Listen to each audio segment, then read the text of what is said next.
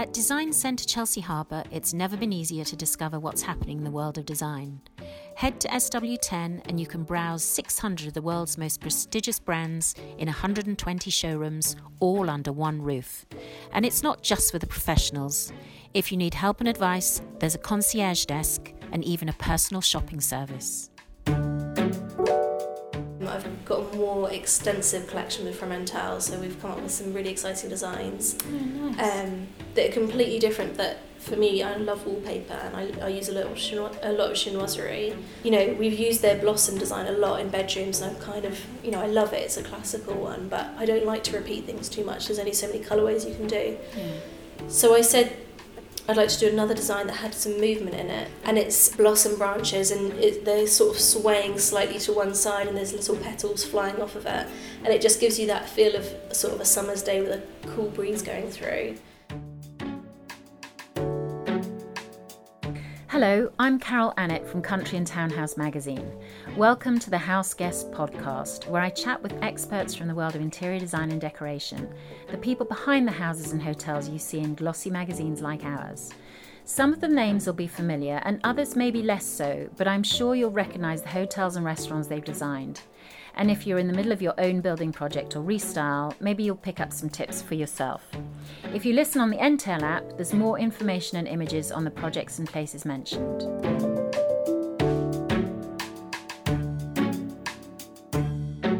Today I am sitting in Surrey with Sophie Paterson. Welcome, Sophie. Thank you for having me, Carol. I was looking at some mm-hmm. of your interviews you've done in the past, and one of the questions that you asked was, How do you make a room look expensive? And your answer was, Hire me.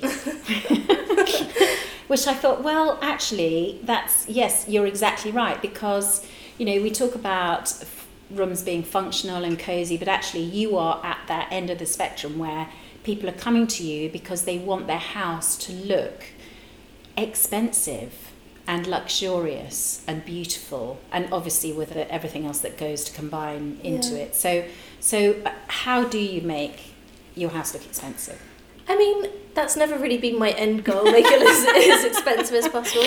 I think every client and everybody wants their house to say something about them. You don't Mm. hire a designer without having some idea of what you want your house to say about you. You know, every purchase we make is saying something about ourselves.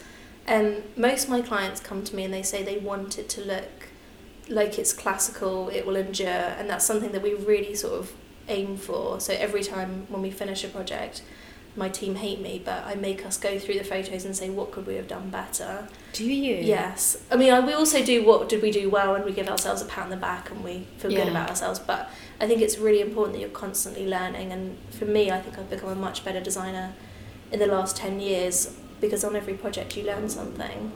Um, but we have a real spectrum of clients, so we have a lot of Middle Eastern clients, and their look is a lot more luxurious, a lot more elaborate.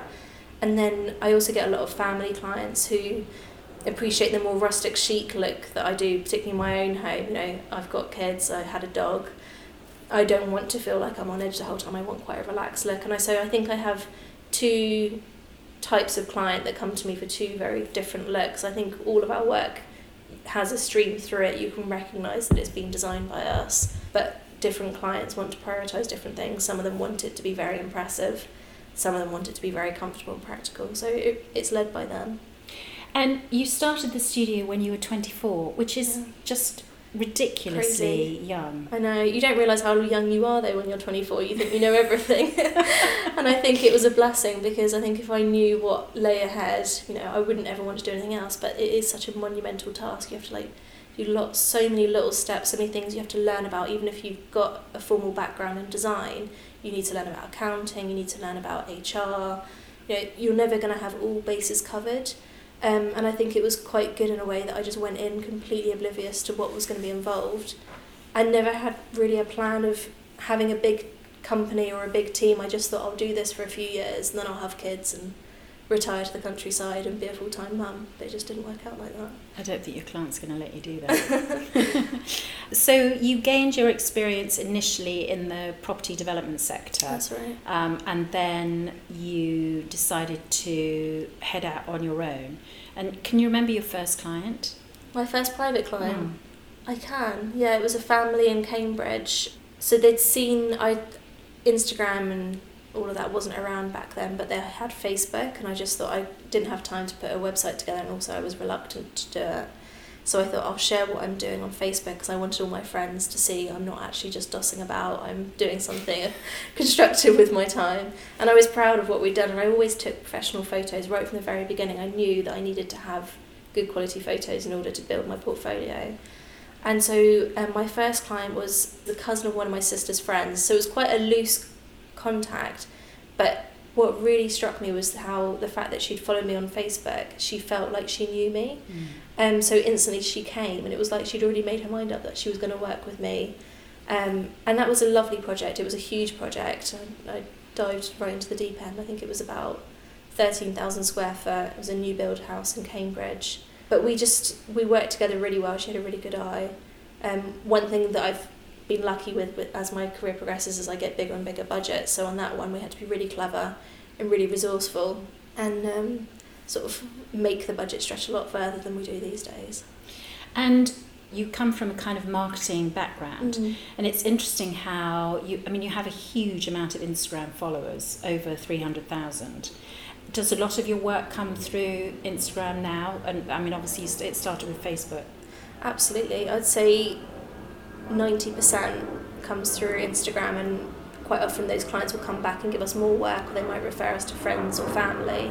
And what I love about your Instagram as well is that you share it's not just about interiors it's very it's very personal to you you share the ups and downs of family life and mm-hmm. and children and little Ava's on there and you're just about to have number two which is very exciting um, but when I look at it, you sort of click on thinking you're just going to get interiors, but then you you get drawn into um, you as a personality because you're sharing so much on there as well. And I know from other interior designers that you, because a lot of them follow you as well, yeah, which I think is a great accolade.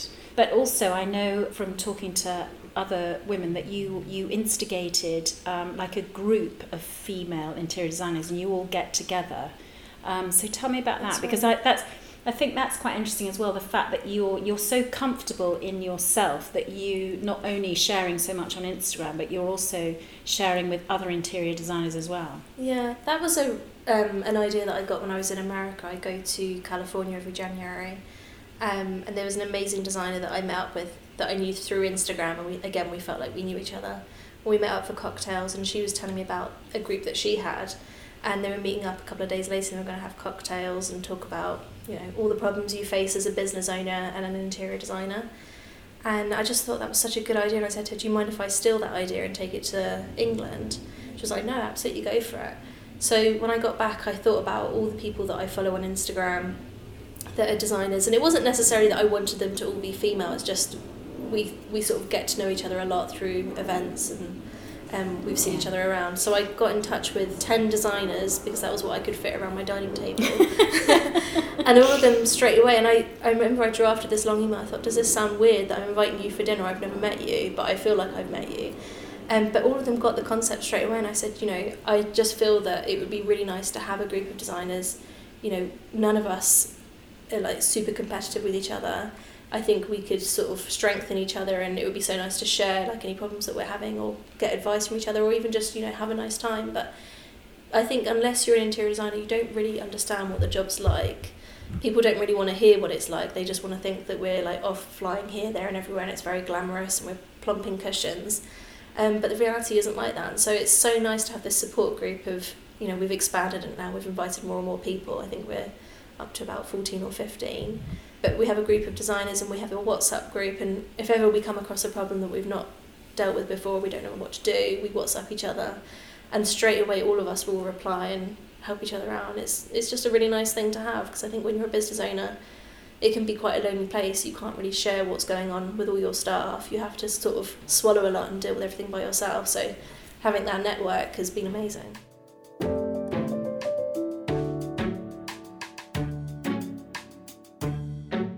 So, as we are sitting in your own home, mm-hmm. tell us about your house and what, what you were planning. I know you just you're making some changes. No, nesting on, big time.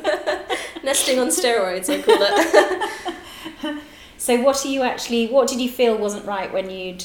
Because um, did you do work when you first moved in? Yeah, well, it was um, it was a development. So when I found it, I loved the layout, and it, you know, we weren't planning on moving into Surrey. I sort of like slowly edged my way out of South Kensington, looked at Fulham, and um, looked at Wimbledon and Richmond, and couldn't. So you were find... hanging on to London yeah, for dear I life. was. I was. I was only twenty eight, so I was like, no, I'm too cool for this, so I can't do it yet. but then I saw this house, and I just fell in love with it. I remember thinking, I thought it was beyond what we could afford. And I remember being in this room, and I always wanted to have a big family kitchen, living area, open plan space with French doors open onto the garden. And I just remember feeling insanely jealous, thinking, I know that look, we can't have this, but I just I hate whoever's going to get this. I want it to be my house. And I'd never really felt like that. I'd seen about 40 houses at this point, And I'd always thought, oh yeah, I could see the potential, they could be nice, but didn't feel that real connection to a house. So I loved the layout. I knew the developer, I knew the kind of spec that they were likely to do. They'd shown me some of the finishes, and I knew that if they put those finishes in, that it wouldn't be the right house for me. So, Yeah. so we ended up negotiating with them that I could design all the interior architecture, all the all the finishes, um, before we bought the place because we were still waiting for our house to sell. Um, and they would we'd have to pay them a retainer. So it was quite a nerve wracking time actually. I think it took us about four months to sell our house in London. Yeah. And it was only a small muse house, but we sort of hedged our bets that we'd be able to sell that before they could sell theirs. Yeah. So, um, you know, I felt like it was right. I think the things that I didn't get right the first time round, you know, I'm not a lighting expert. You know, I've learned a lot in the 10 years that I've been a designer, but when they came to me, I think they gave me like two hours. They're like, by the way, you need to plot all the lighting positions. I hadn't even done the furniture layout at that point, so I just did the typical thing of a grid layout, and it was just awful. Um, so that's one thing we've been doing while I've been pregnant this time is we've torn down all the ceilings, and I had John Cullen redesign all the lighting. Um, And would you normally, in a big project, would you normally have a lighting designer anyway? Um, we always suggest it to our clients. Now Yeah. I've got some interior architects in the team, like they have, they're much better than I am at lighting design. They can do a really good job. But I, having seen, you know, we've done three projects with them with John Cullen now. I've seen the level that they take it to. I think if it's something that's important to you, they're going to have that extra level of expertise, especially in one of the projects we've done is a grade two listed project um, in Mayfair and we couldn't touch the ceiling. So you have to really be able to think outside the box when you can't put spotlights in the ceiling.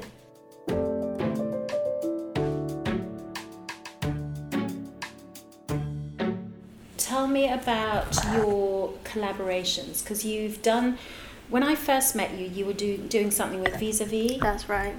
So we did. Um, everything I do tends to sort of grow. So that started off. So they got in touch with me. They wanted me to design a linen collection. They'd done some Parisian designers and architects before, and I was the first UK designer that they'd chosen.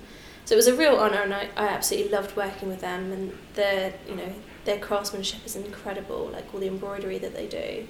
Um, but we ended up doing two collections because we couldn't quite narrow it down. We did one that was the butterflies that fly, flutter across the bed linen and the towels. And then we did, because when I was researching, I was fascinated by if you look at a butterfly wing under a microscope, the pattern and the sort of scale effect that you get. And I thought that would work quite well because whenever I design something, I like to make sure that I have a feminine element and a masculine element. And the butterfly one very much was feminine. Um, whereas the, the scale close up microscopic view of the wing, we did it in greys, and I could so, sort of see that in a completely different project. So we did two collections, and then they said to me that how they like to showcase it is they like me to design a room set, and all the previous designers had designed a room set.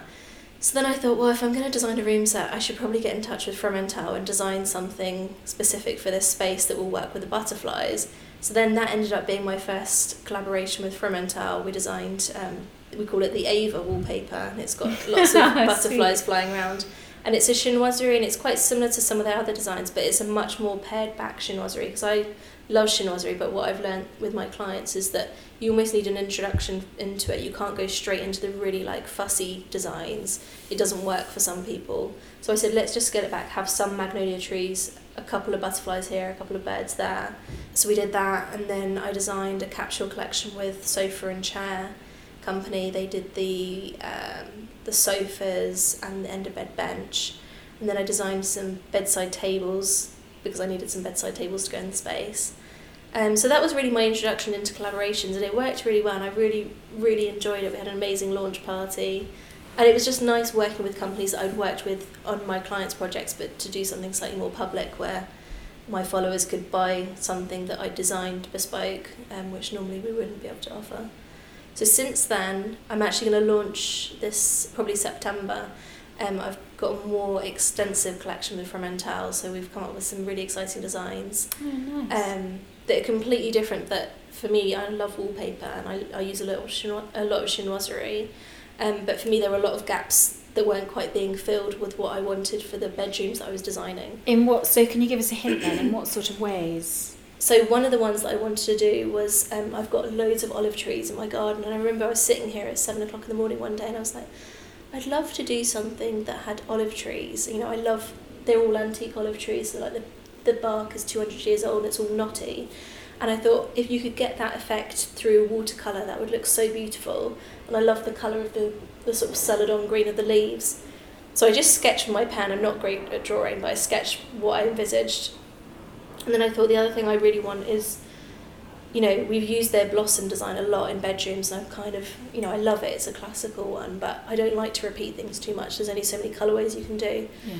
So I said, um, I'd like to do another design that had some movement in it. So we call it, I think we've agreed the name will be Branches in the Breeze. And it's blossom branches, and it, they're sort of swaying slightly to one side, and there's little petals flying off of it.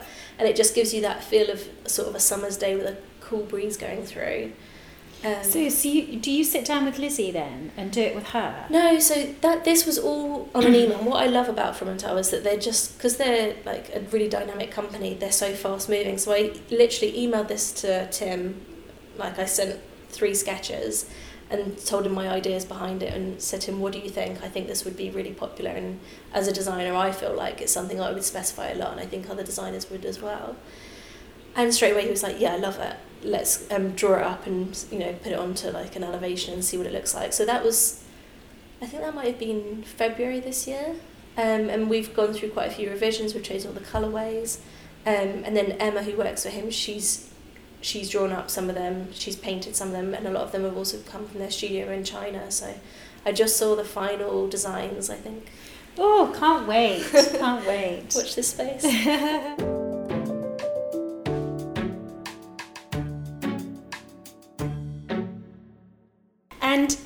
as far as your own clients, because I, I know you you're very much hands on, and it's very much it's very personal, personally important to you that you have a good relationship with the client, and you're Absolutely. you're there for all the the fit outs and everything. Um, and so you talk about this masculine and feminine in each in every way. So how does that manifest manifest itself? Um, so for example, with dressing rooms. Um, with dressing rooms, it totally depends on whether they're going to share a dressing room or if they've got their own spaces. Generally, I'd say 90% of the time, if they've got a dressing room, they're going to have separate ones in our clients' projects.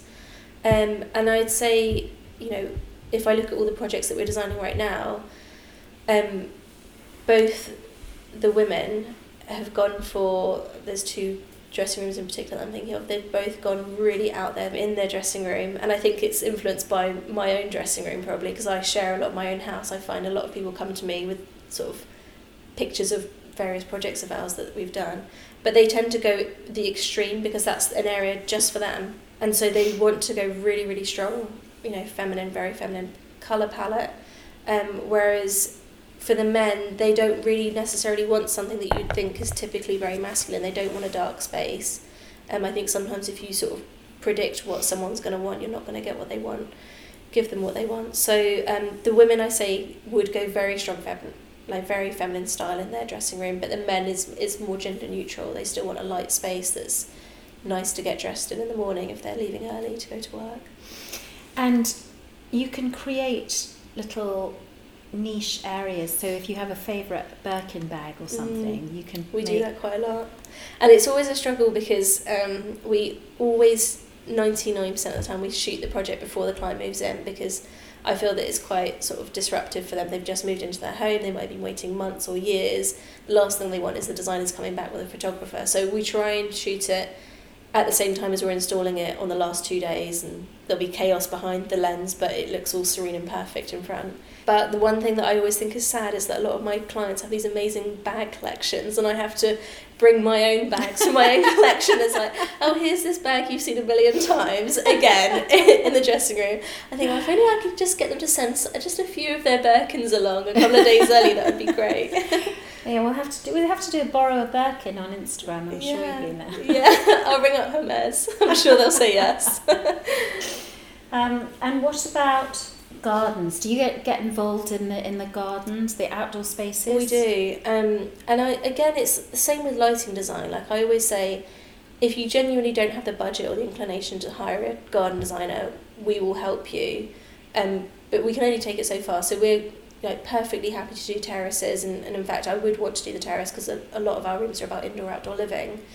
Um, so we'll and also we'll specify all the finishes. So a lot of my clients might want to have a limestone floor, but like going back to what I said earlier, is like you, you learn so much with each job. So now I always push them away from natural limestone. So I know it's going to stain in our climate. It's not going to look good in five years' time. So now we're exploring a lot many um, porcelain products that look just like limestone, but you know you you don't have to like jet wash them every two weeks to make them look good. And would you have that going from inside to the outside, or would you? There have are products that you can use, but I've never done it myself. I've yeah. always chosen what felt right for the, say it was the kitchen. I'd rather specify what feels right for the kitchen and then do something that complements it or tones well for outside, rather than necessarily have exactly the same tile.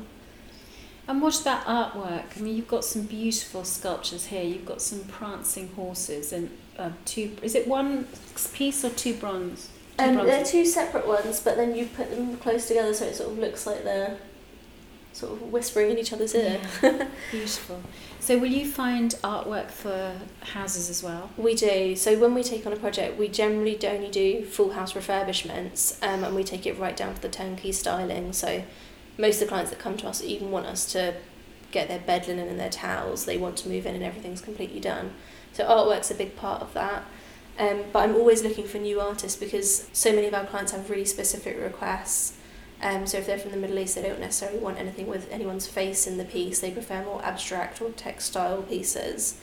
Um, and I find it's so important to know what artwork, whether it's whether we choose the artwork or we're working with the client's artwork.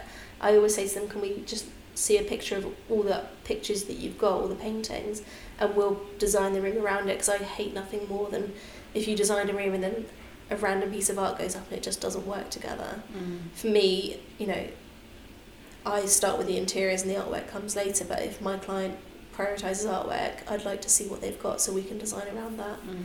from the very beginning. Um, and talking of which, linen, you've just about to launch, or it is launched with Co's. It launched the 1st of June, and they got in touch with me about a year ago and they said, Can we send you um, a gift of some of our towels or have a look at whatever you would like on our website? So I chose a monogram towel because I've always loved monogramming, and you know, all my team joke that if you stand still long enough, you're going to get monogrammed by me. In fact, even when have I you got an SP tattoo? I've got a logo air punch, and when I first got that, that was my favourite toy, and I would try it out on everything. Everything got this embossed SP on it, um, but I've moved on from then. Um, and so they sent me this this towel and the quality was amazing. The packaging was so nice. I love their branding. And you know i just i speak quite bluntly and i always feel like i if i'm as a business owner i'd rather hear honest feedback from people rather than just be like oh i love it. Tell if you've got something helpful to tell me tell me. So i i emailed them and i said thank you so much but I'll just give you a bit of feedback. I felt like the the style of the monogram or the font was very limited in the color, and if we could just if you could just expand it to include these colors, and if you could think about these fonts, I feel like you'd do so much better. And they were like, "Oh, thanks so much for the feedback," and that was that. And then maybe nine months or six months went by, and then they came back to me and they said, "We've been thinking about it. We'd love to do a collection, and we'd love to do it with you. Would you consider it?" And I said, "Oh, I'd I'd love that. You know, I've I'd always want to do collections, but I, if I'm honest, I don't want to deal with the logistics behind it. I don't want to get into mm. manufacturing. I just want to come up with the designs and have someone else deal with all of that. So we sat down and I showed them all the monogram styles of monograms I've been putting on Pinterest for years. um, and said to them, you know, what is possible, what is what is what's your company capable of doing? And so we came up with these monogram styles, and I said the other thing that I'd really like to do is I've always felt like monogramming in the UK is really hard work, and I wanted to make it possible online completely without having to go to a shop and go through loads of catalogues. So I said, let's get a tool where you can put in your initials or whatever it is that you want to say, and then it will come up with a sort of preview of what that will look like. And so that was a really key Mm, part of it. So we've done that. So now we do towels, we do tea towels as well, um, which everyone laughed at me when I said, let's do monogram tea towels, but they have been selling like hotcakes. Have they? they have. I bet Dan loves that. They, yeah. Because they're such a nice unit They're as well. such nice yeah, people Dan and and- Ben, and- they're charming, aren't they? they're so nice and for me like i get i'm in a really lucky position i get offered a lot of collaboration opportunities and you know you've only got so much time and i don't want to like take away all my time from my clients so i'm really picky about who i'll work with and my main criteria with clients and collaborations is do i like you and do i trust you? Because you have to have a lot of trust and you know you're although it's their brand my brand's tied up in it so if they were to let someone down i would feel that would reflect on me so they've been great to work with and their team are amazing as well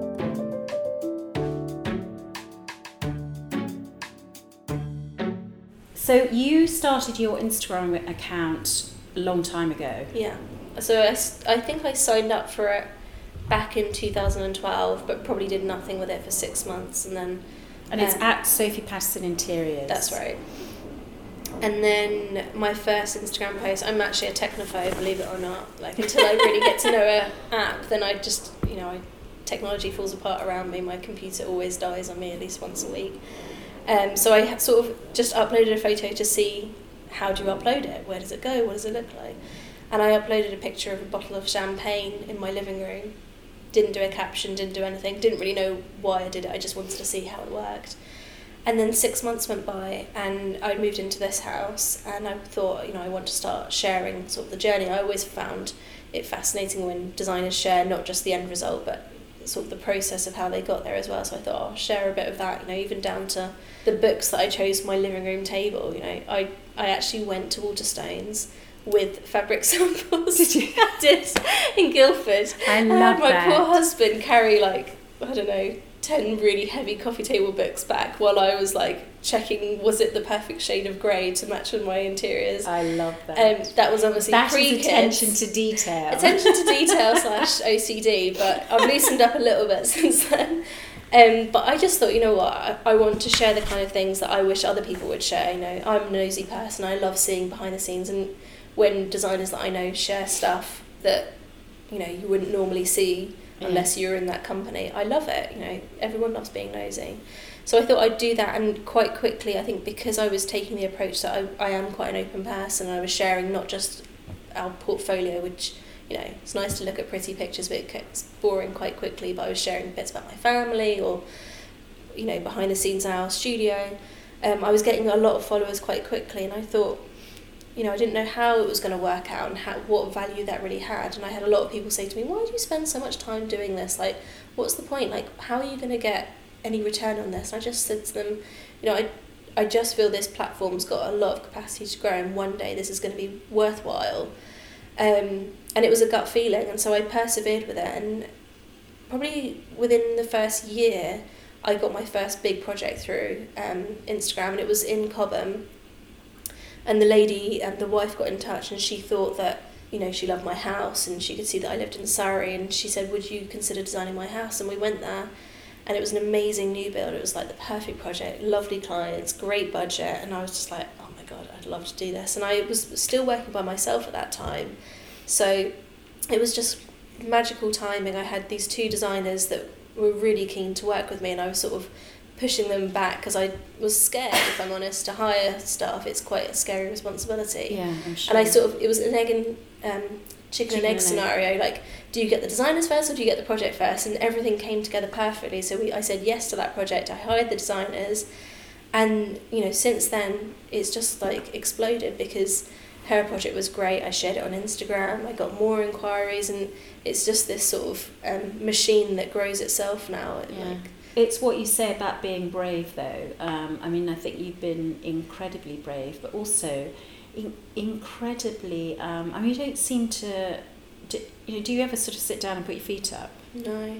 no, even like three weeks to go till I have a baby, I'm like doing meetings, site visits. I just don't know how to slow down. I know I'm renovating my whole house because that's what sensible people do three weeks before they have a baby. Um, but I get bored really easily and I like being busy. I love interior design.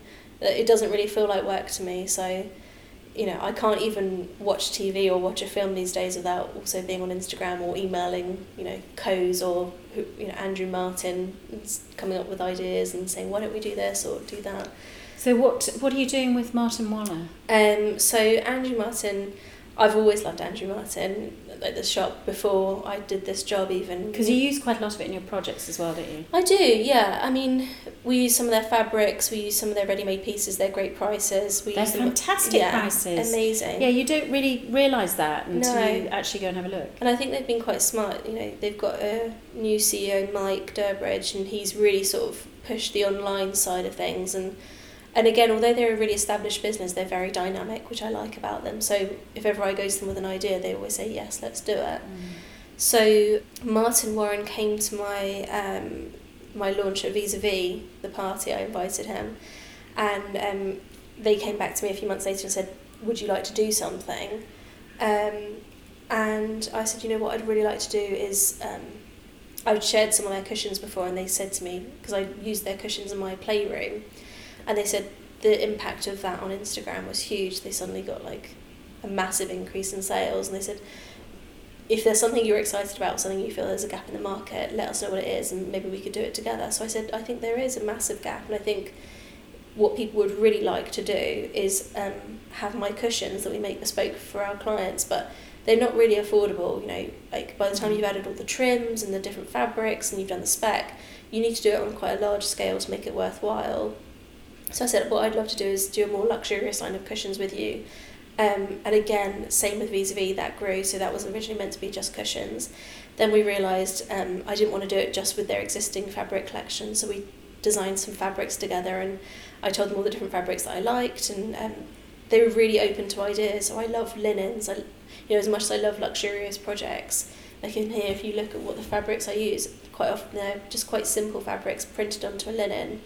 Um, and I love geometric patterns, I love herringbone. Um, Because you've got, I was noticing in the new nursery, you've Mhm. got like a sort of herringbone wallpaper going Yeah. on. I mean, the sofa we're sat on is herringbone. This is Like, true. Is. Even the Roman blinds, like I've got a bit of a weird obsession with it. if it's an upholstery fabric and it's herringbone, I'm gonna love it. Um, but I feel like it's just such a classical design. You can layer lots of different patterns onto it. So we have now done a fabric collection. I think there's three designs, and then we've come out with a trim collection that will go with the uh, with the fabrics, and then we've got maybe 25 cushion designs by the time you've got all the different colourways. Um, and that's going to launch in September. oh, nice. I'm really excited about that. And is Ava showing any signs of putting cushions in the right She place? is. She is. And I really didn't want to it, but I'm so proud. Her favourite thing to do at the moment, her favourite game, is um, she loves a tape measure and she goes around measuring things. And then um, two of the girls in the office are called Katie and Sarah, and she, she alternates between who she is. Today she says, I'm Sarah, you're Katie. And then she just types away at something, pretending that she's working. Um, Oh, the next generation is intact. It's coming. I know, along. I know, and she's very bossy, um, which I think is necessary as an interior designer. You have to be quite assertive, um, but she loves it. She, you know, whenever I'm designing something, especially if I'm designing in the house, I've got fabric samples lying around. She's like, "Mummy, I'm gonna make it look pretty," and she sort of arranges it. She doesn't get that they're fabric samples. She thinks they are what make the room look pretty. So she'll just casually drape a sample onto a cushion, and say, "Mummy, isn't that pretty?" The business is assured. You're fine. yeah. You have the well, next step. Hopefully, I can retire sooner than she can take over. Absolutely. Sophie, thank you so much. It's been a real No, pleasure. it's been such a pleasure. Thanks for coming. Thanks for listening to House Guest from Country and Townhouse magazine with me, Carol Annett. Don't forget to subscribe to the series on iTunes or Entale, where you can also find images, links, and notes to enhance each episode. In the meantime, you can follow me on Instagram at Carol W. Annett and keep up to date on all the podcast news and show notes online at countryandtownhouse.co.uk slash podcast. And please don't forget to rate, review, and subscribe.